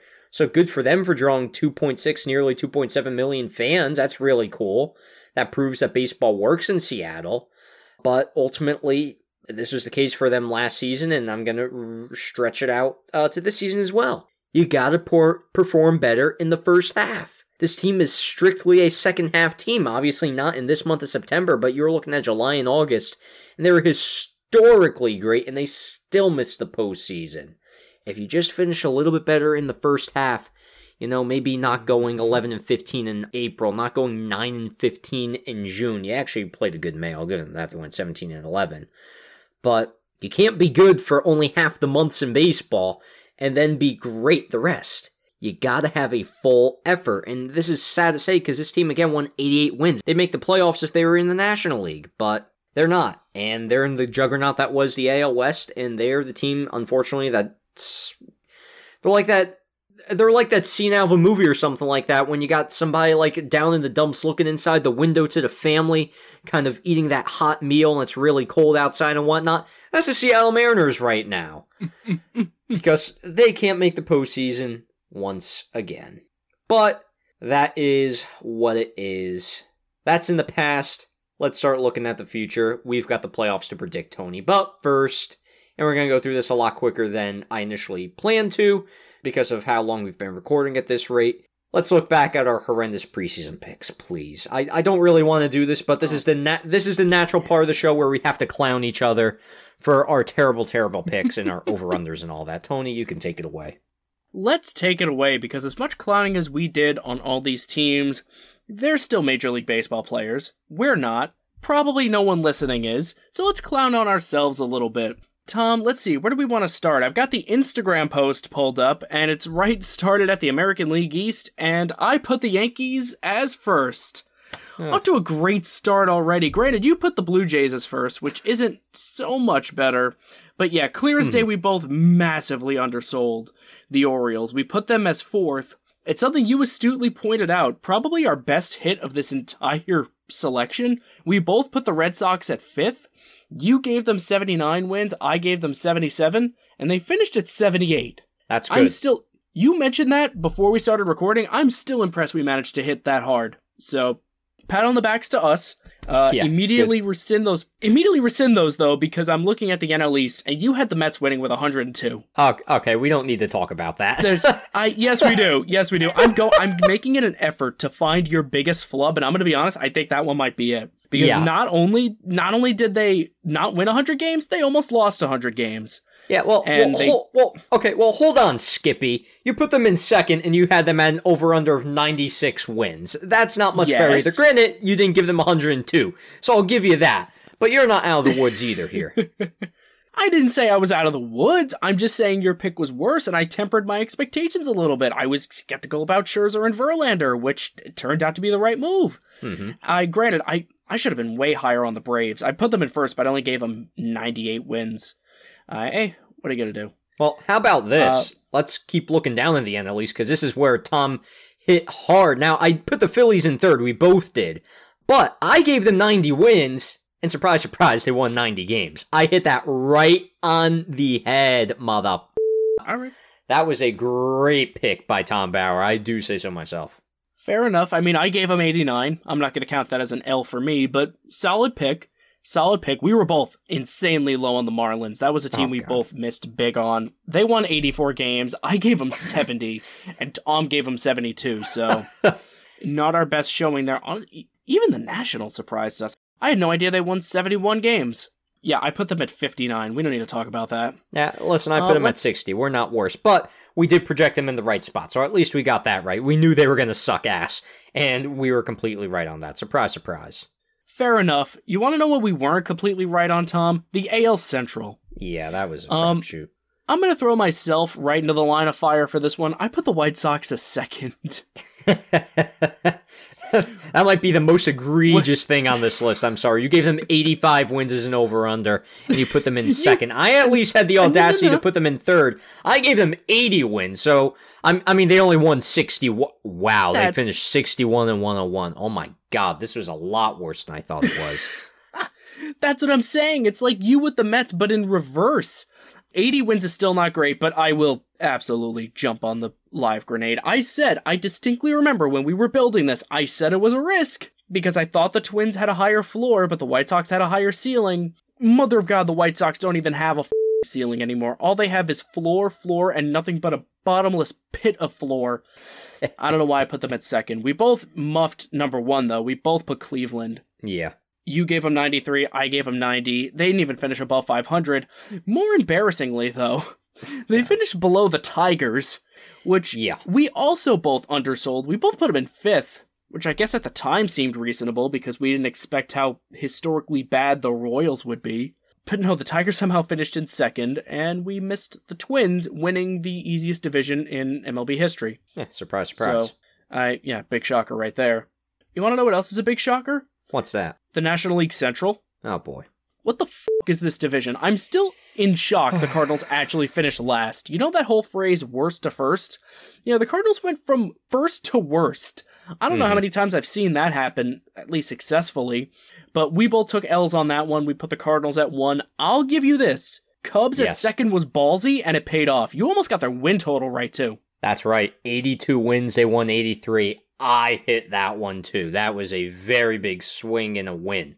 That was a walk-off home run for Tom Bauer. Now, unfortunately, I put the Brewers in third at 81 wins. That was my bold prediction, and that one miserably flopped. To be fair, though, who expected the Cardinals to only win 71 games? I thought the Brewers were going to oh, fall off and fall off hard, but clearly I was mistaken. I love how your definition of fall off hard is 81 wins and third place versus the Cardinals who actually fell off hard at 71 and dead last below the f- Pirates. who might I also mention we were also a little mean to. We both gave them 62, they finished with 76. And the Reds, obviously one of the biggest surprises of the season, massively overperformed our over under as well. Yes, we gave them 63 and 66 wins, so yeah, they won 82. Just let that sink in. Goes to show that you should never listen to anyone about baseball ever. Except Let's me, like one out of five times. oh, we'll get to that when we get to the awards or the postseason, rather. Yeah, great. The West, I'm going to breeze through this because we had the exact same ones and we've already gone on this long enough. hmm Uh, L on both of us for the Rangers, L on both of us low key for the A's because we were too nice to them. we gave them, Tom, the lowest was Tom who gave them 58 wins. They won 50 and they lost 112 games. Oh boy. That's hysterical. We were both too nice to the Mariners, but not by much. 91 and 92, and they won 88. That's not terrible. That's not bad at all. We put them in second. They finished in third. That that's honestly pretty good if you ask me. Now we both I think put them in the playoffs and they didn't make it obviously because the Rangers overperformed. We both put them in fourth. We wow, we gave the Angels a lot more credit where credit was due. To be fair, their offseason was pretty good. The Rangers, I gave them 77. Tony gave them 74. Jesus. And the Rangers finished in second and probably should have won the AL West, but they choked at the last second. What are you going to do? And those goddamn Astros, of course, had to take it. We were both way too bullish on their win total. They only ended with Wow. 90. Tom gave them 102. I gave them 99, so we were way too high on them, but Now- it's the Astros. Can you blame us? Now, I would like to point something about, about out about the Astros now that I'm looking at the standings. They weren't great at home. They were fantastic on the road. They were 51 and 30 this year on the road, 39 and 42 at home. Maybe something to consider when we're doing our playoff predictions. I just wanted to throw that into the fire before we got there. Okay, okay, I see you. That is actually kind of wild. I always thought Minute Maid was a death trap. Speaking of death trap, oh my god, Tom, this Oh, this National League West prediction really. Do you know that Twitter page, baseball images that precede unfortunate disaster? We should send this to them because. Yeah. Oh my god, we we actually put the Padres in first with 95 Yeah. plus wins. That's really bad. I mean, we kind of got the Dodgers because we were within like five some odd wins, but that's not saying much.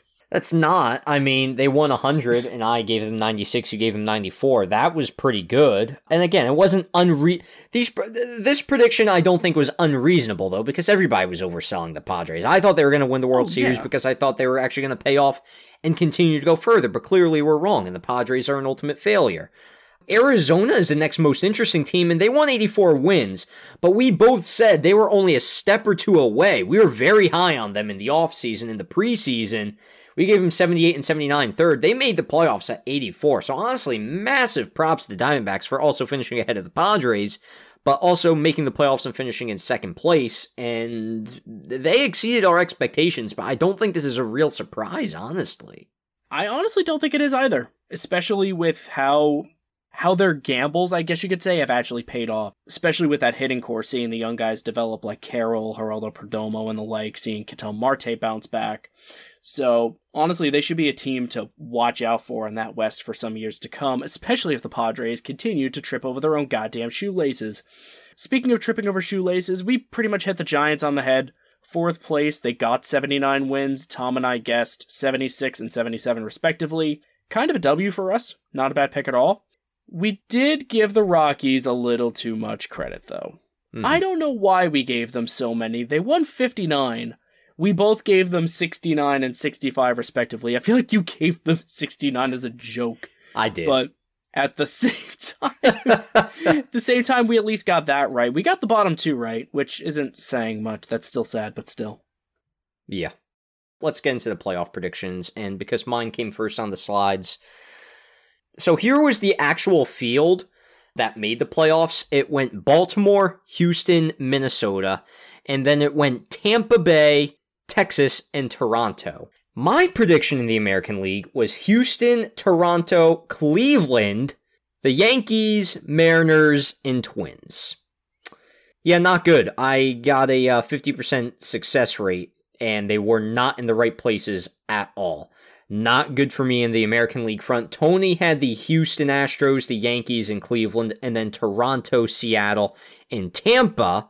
So Tony actually had the exact same hit rate as I did in the American League, so I guess we can both equally feel just as bad there. Tony in his ALCS had Houston over the Yankees, which I thought was ludicrous, but mine was arguably worse because I had Houston over the Guardians. so yeah, we th- they were both uh, very very bad picks. At least in the loser, Houston still has a very good chance to make the ALCS. I will say that. So we could still be right there, and they could still go on to the World Series. Unfortunately, but uh, that was a miss. Uh, Tony, how did the National League fare? Because well, actually, this is a trick question. We had the exact same teams making it.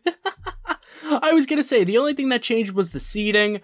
We both predicted the. This is Tom's order, by the way. I'm starting with Tom's because oh my god, these division winners: Mets, Padres, Cardinals is one, two, three. That stings, but at least we got the next three right with the Braves, Dodgers, and Phillies. I had the exact same prediction, just switched the Braves and the Mets. So, pretty big L on both of our parts. The NLCS shaped up the exact same way for both of us, with San Diego of all teams over the Padres. Uh, nice job, idiot. San Diego over the Braves, and then lastly, San Diego over the Astros in the World Series. Please roast us because that is a hilariously bad prediction, and I can't guarantee I won't make a stupid one like that again. Probably in a few minutes because we're about to predict the actual playoffs. Oh boy.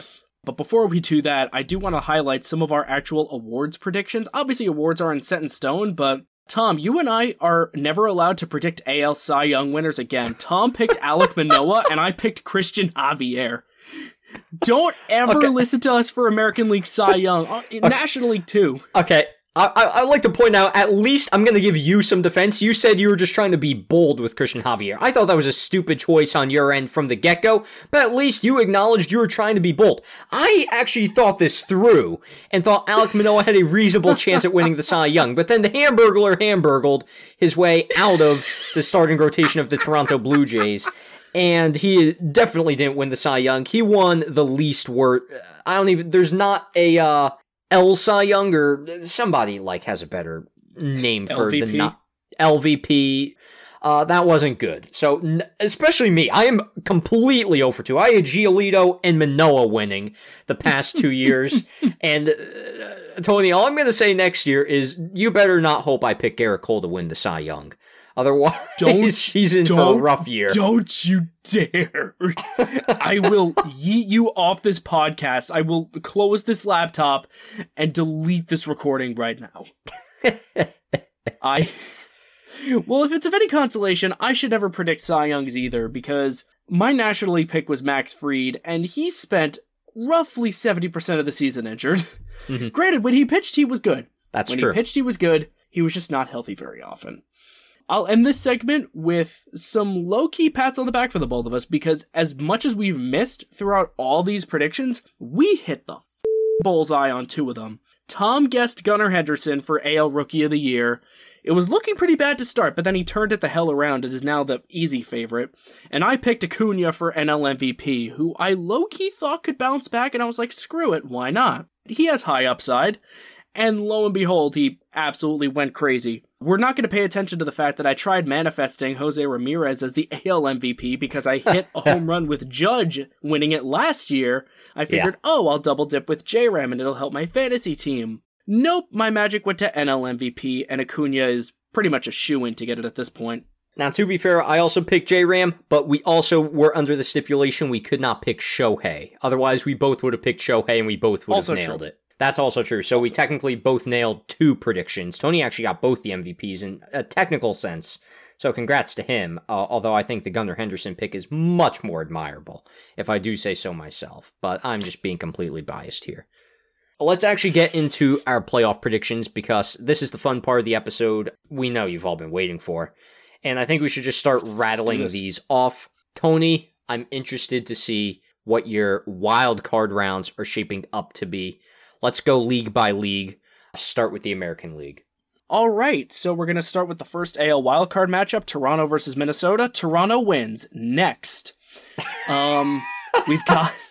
no consideration I'll, to the Twins whatsoever. I'll give, I'll give some reasoning. Number one, my reasoning is win a playoff game and I'll take you seriously.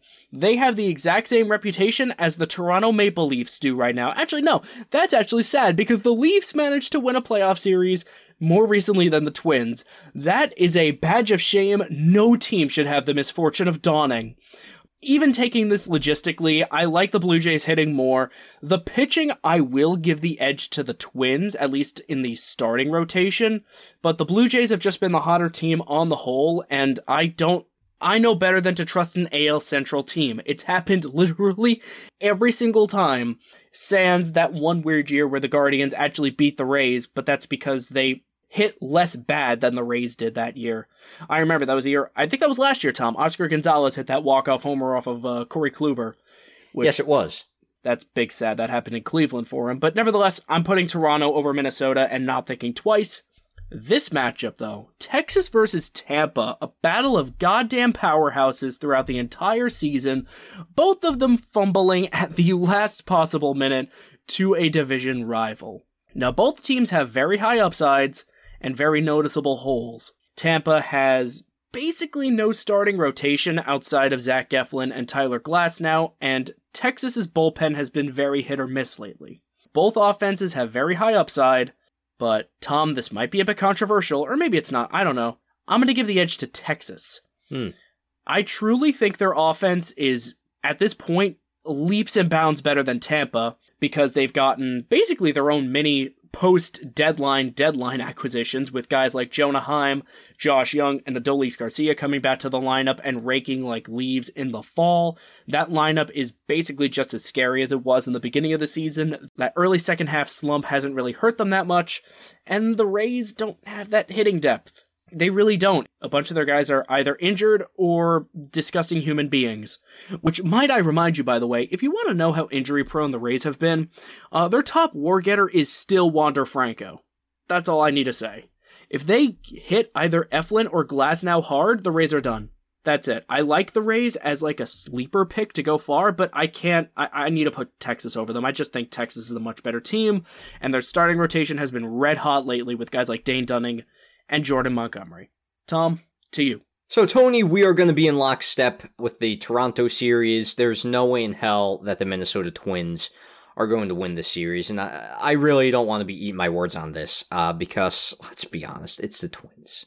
If we're going to really prove that the AL Central is this much of a cakewalk, then yeah, they should be swept mm-hmm in this series. And congratulations, Blue Jays fans. You'll make it past the AL wildcard round with this core. Congratulations! Hey. You might not get far after that, but at least you'll make it past the wildcard round if you don't dismantle the core immediately. I am half serious on that one. Texas and Tampa. This is going to be interesting. This is going to be, I think, a very, very close series. It's unfortunate that one of these teams won't make it to the ALDS because both teams are extremely deserving of at least achieving that much. That being said, we do disagree on the picks. I'm actually going to go Tampa here just because they do have that experience. They do have okay. the superior pitching staff because, God forbid, I cannot trust the Texas bullpen with every bone in my body. I can trust Tampa. And it's going to come down to pitching because you can get away with a bad bullpen in the regular season if you have a great enough offense to supplement that. But the pitching is taken up a notch in the postseason by pretty much every team across the board. And the Rangers offense, I don't think, will be nearly as potent against this Tampa Bay Rays team. And the Tampa Bay Rays, they'll feast off of uh, Texas pitching a little bit. So I'm going to go Tampa here. Moving on to the National League, you've got Arizona and Milwaukee. Uh, Milwaukee I think, will curb stomp the Diamondbacks in this series. I wanted to be a little bit closer because of how highly I did think of the Diamondbacks entering the year. But honestly, I don't see the Diamondbacks surviving really very far. If you thought the Texas bullpen was bad, just go look at the Arizona Diamondbacks bullpen on baseball reference. Trust me, it's practically a crime if you look at it. It's god awful. So the Brewers, I will give the advantage to there. And now here's Miami and Philly, which, first of all, I would like to point out why the hell is this a primetime game every single day in the wild card round? I get it that Philly will have the most raucous crowd out of Minnesota, Tampa, and Milwaukee by far. And this is an NL East matchup. That's great. But we're really going to put the Miami Marlins of all teams prime time. I get the schedule was made before the teams were announced and where the playoff positioning and all that stuff was. But you have Texas and Tampa. That's the most intriguing series in my mind. That being said, You do have Philly and Miami. I'm going Miami on this one. Believe it or not, I'm going to pick the Miami Marlins. That's right. Going Okay. out to the NLDS. Now, here's why. The Marlins this year against the Phillies in Phil- first of all, the Marlins have actually just been better than Philly all year. They have a winning record against them. I believe it's 7 and 6 or they have a one game difference and they have actually won the series this year. But in Philly, Miami has won both series each time. So they kind of know how to play in Philly based off the regular season success. And that doesn't dictate what's going to happen in postseason because the Phillies, I will say, are the superior team kind of by far. But based on the success I've seen in the regular season with Miami, I'm going to go bold and I'm going to put Miami past the wild card round into the NLDS. That is definitely a bold choice. I like the pick of the, or rather the pull of the season matchups because I'm pretty sure that's been in Miami's favor for a couple of years now. I'm going to start with Brewers D however, and this, Tom, I feel like it's closer than you think it is. At least in my mind, because you got to think, they just lost Brandon Woodruff for at least the wild card round. It might be for longer. And even though, even though uh, Arizona does not have exactly an ace starting game one because uh, Gallen and Kelly are on short rest, they have to start Brandon Pfaadt game one. If they win game one with Brandon Pfaadt, though, they're going to the next round because the next two pitchers are Zach Gallen and Merrill Kelly against a very, very, very, very not that great Milwaukee offense. I will, however, give the edge to Milwaukee. Just barely. If only because of a few reasons. Number one, Milwaukee ended the season way hotter than Arizona. All Arizona could beat up on really was uh, Chicago, the White Sox, in the last week or two. They weren't terrible, but they definitely made the playoffs as a result of teams like the Cubs falling out of favor, and guys like the Marlins being a little too far behind the curve. And the Brewers, I think they've got the pitching depth to get it done. The Diamondbacks are still a little they're still a little green, they're still a little inexperienced. Really none of those guys outside of like Ketel Marte has seen the playoffs. And the Brewers, if they can win if they can win game 1 with Corbin Burnes, I think they're set. I know that's kind of weird to say, but Corbin Burnes has been surprisingly inconsistent this year. And Freddie Peralta's been white hot to end the year. So if they win with Corbin Burnes, I think they'll be fine. Marlins Philly, I hate to be kind of basic, but I'm going to go with Philly on this one. I'm just not very high on Miami starters.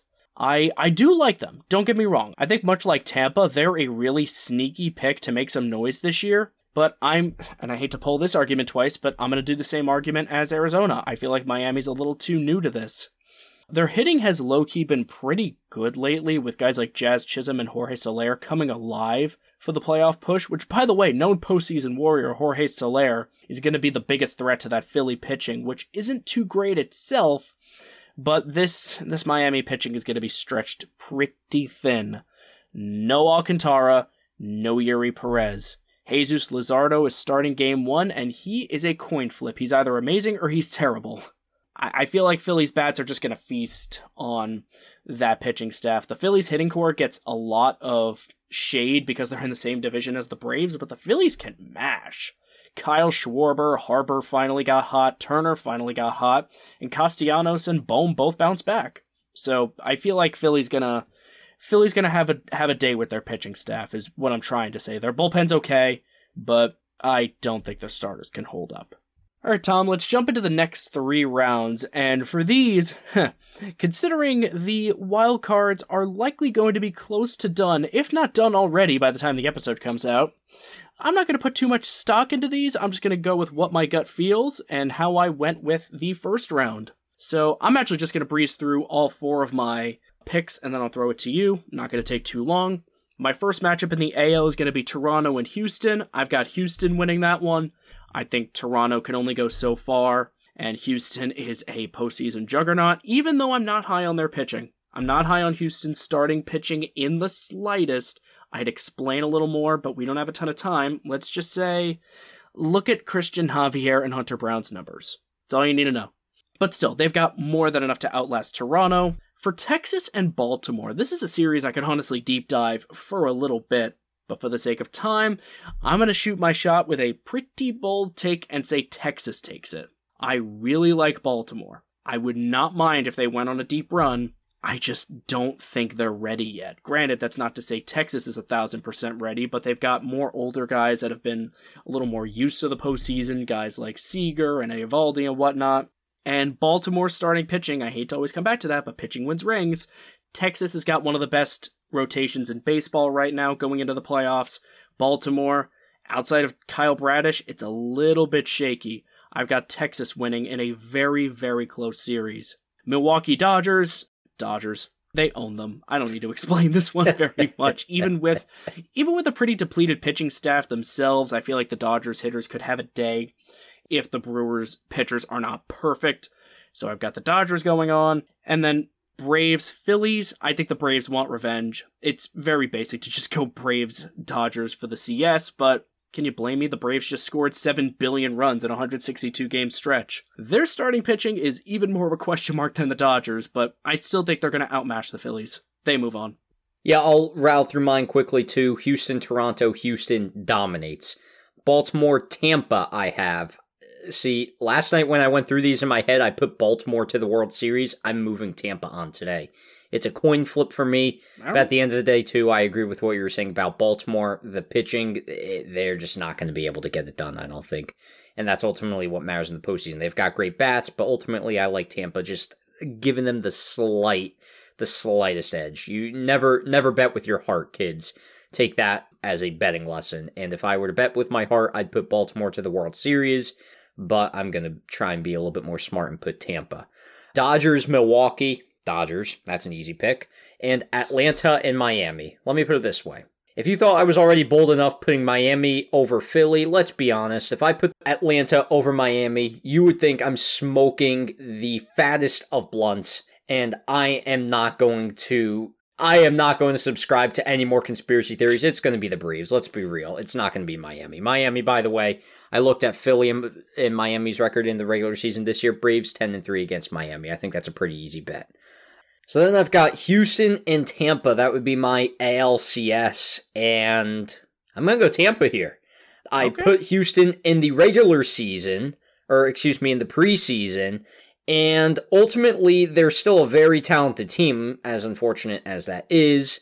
And I could make the argument that they continue to lose talent and whatnot, and that's ultimately what's going to hurt them. But they have the experience and whatnot. But Tampa is also on a completely different level than they've been in years past. They actually have a very, very respectable offense. Not to say that their teams in the past haven't had that offense, but it's their best offense in quite a long time, possibly since the old days when they had Longoria there. And ultimately, the pitching, I think, is pretty even. I just give the slight edge again to Tampa. I'm trying to be bold a little bit, and I feel that's a comfortable pick to be bold with. I'm going to go Tampa to the World Series. Now we've got Dodgers and Braves. And this is going to be the battle of Mookie Betts and Ronald Acuna. This is a very interesting series. It's a series that we all want to see. And I don't know if it's necessarily going to be an easy cakewalk for the Braves, as their record should indicate, but I'm going to go Braves going to the World Series. They're, in my mind, clearly the better team. I do think they have a very high chance of somehow faltering because, again, they don't have the greatest bullpen on this God's green earth either. But their offense is just too lethal, I think. I, I think ultimately it'll get it done. I don't think the Dodgers have enough to beat the Braves in the series. So I'm going to go Tampa and Atlanta, and I'm going to stop there and let Tony get to his World Series. Well, you won't have to wait too long because I'm going to rattle through mine pretty quickly. I've got for my ALCS Texas and Houston. Tom, what were you saying about smoking the fattest blunts? Uh, I say Texas goes to the World Series. Oh, oh, oh, oh. oh, we're playing with fire today. We're being bold. I'm low key trying to manifest it, but high key. The more I look at the Rangers, the more I see the team in April. I'm going to be honest, Tom. This team gives me shades of the 2001, uh, 2001, 2021 Braves, a dynamite offense coming from guys who you would expect and at the same time wouldn't.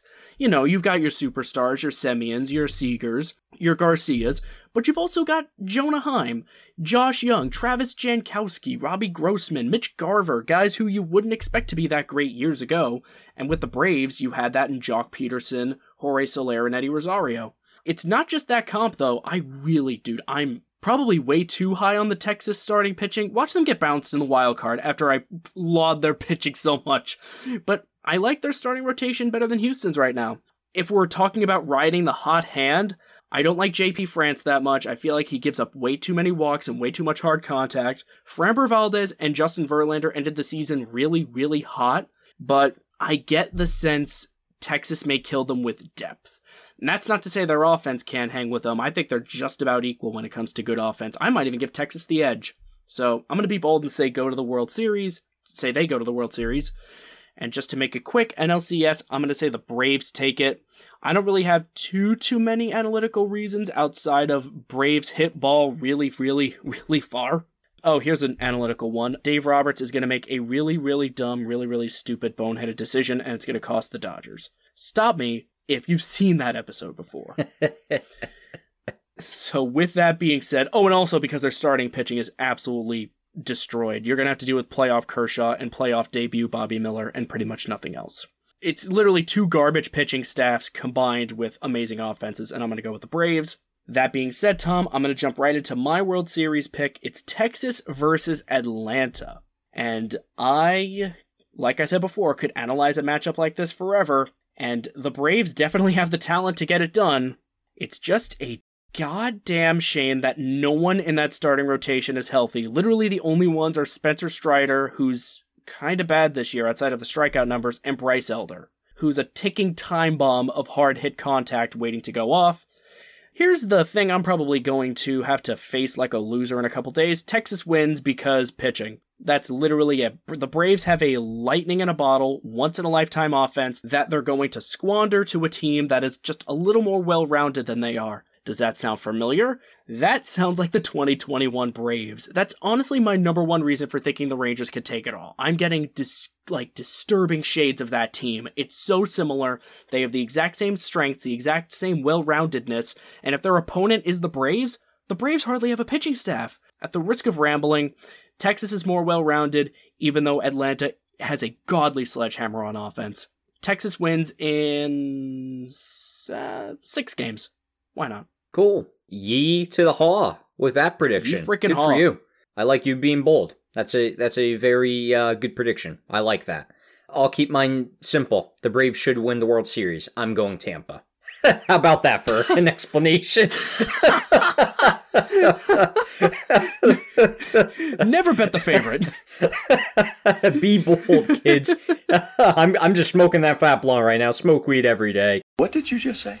I don't know if that's going to be censored or not. but we're leaving. I'm tempted to, but yeah, we'll see how I feel tomorrow. We'll see how I feel. Oh, the blunt will continue to be smoked. Listen, the dominance I feel like has to stop at some point. And that Braves pitching staff, like Tony outlined, is too fragile, in my opinion. They've got it done with a kind of shaky staff before in 2021. I'll give them that. But it's almost like they're too good. And teams like this sometimes do win the World Series, but not everything can go right.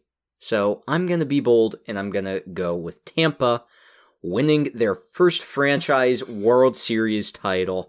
It'll kind of break my heart, but low key, I think I might be rooting for that a little bit more than the Braves to win the World Series, just because the Braves have been that hot team all year. It's kind of almost refreshing to see them lose in a sense. We'll see. That being said, I think I mentioned it last week too. The only other time I saw the Braves play baseball was in 2021 live, and surprise, they won the World Series that year. And I saw them Oh, play yeah. this year, where they trounced the Mets in uh, Atlanta. So history would tell you that the Atlanta Braves will actually win the World Series, but I'm going to go with the Tampa Bay Rays winning the World Series. So we'll see. And that'll do it. Tony's got the Texas Rangers going all the way. I got the Tampa Bay Rays going all the way. Funnily enough, one of them is going to fall within the next 96 hours from the time we are recording, and one of us will be completely wrong. But one team from that series, we do each have actually winning said World Series. So those are our playoff predictions. Clown us because the wild card round again will probably be over by the time this episode releases, or at the very least, game threes will be going on throughout the day that it releases. So clown us, DM us, do whatever you want to us. We're open to ridicule, especially with our preseason picks. And that Oh, being God. said, I'll let you speak, Tony, in a second. Now wrap up this milestone episode of episode 75. That's all we got for you, folks.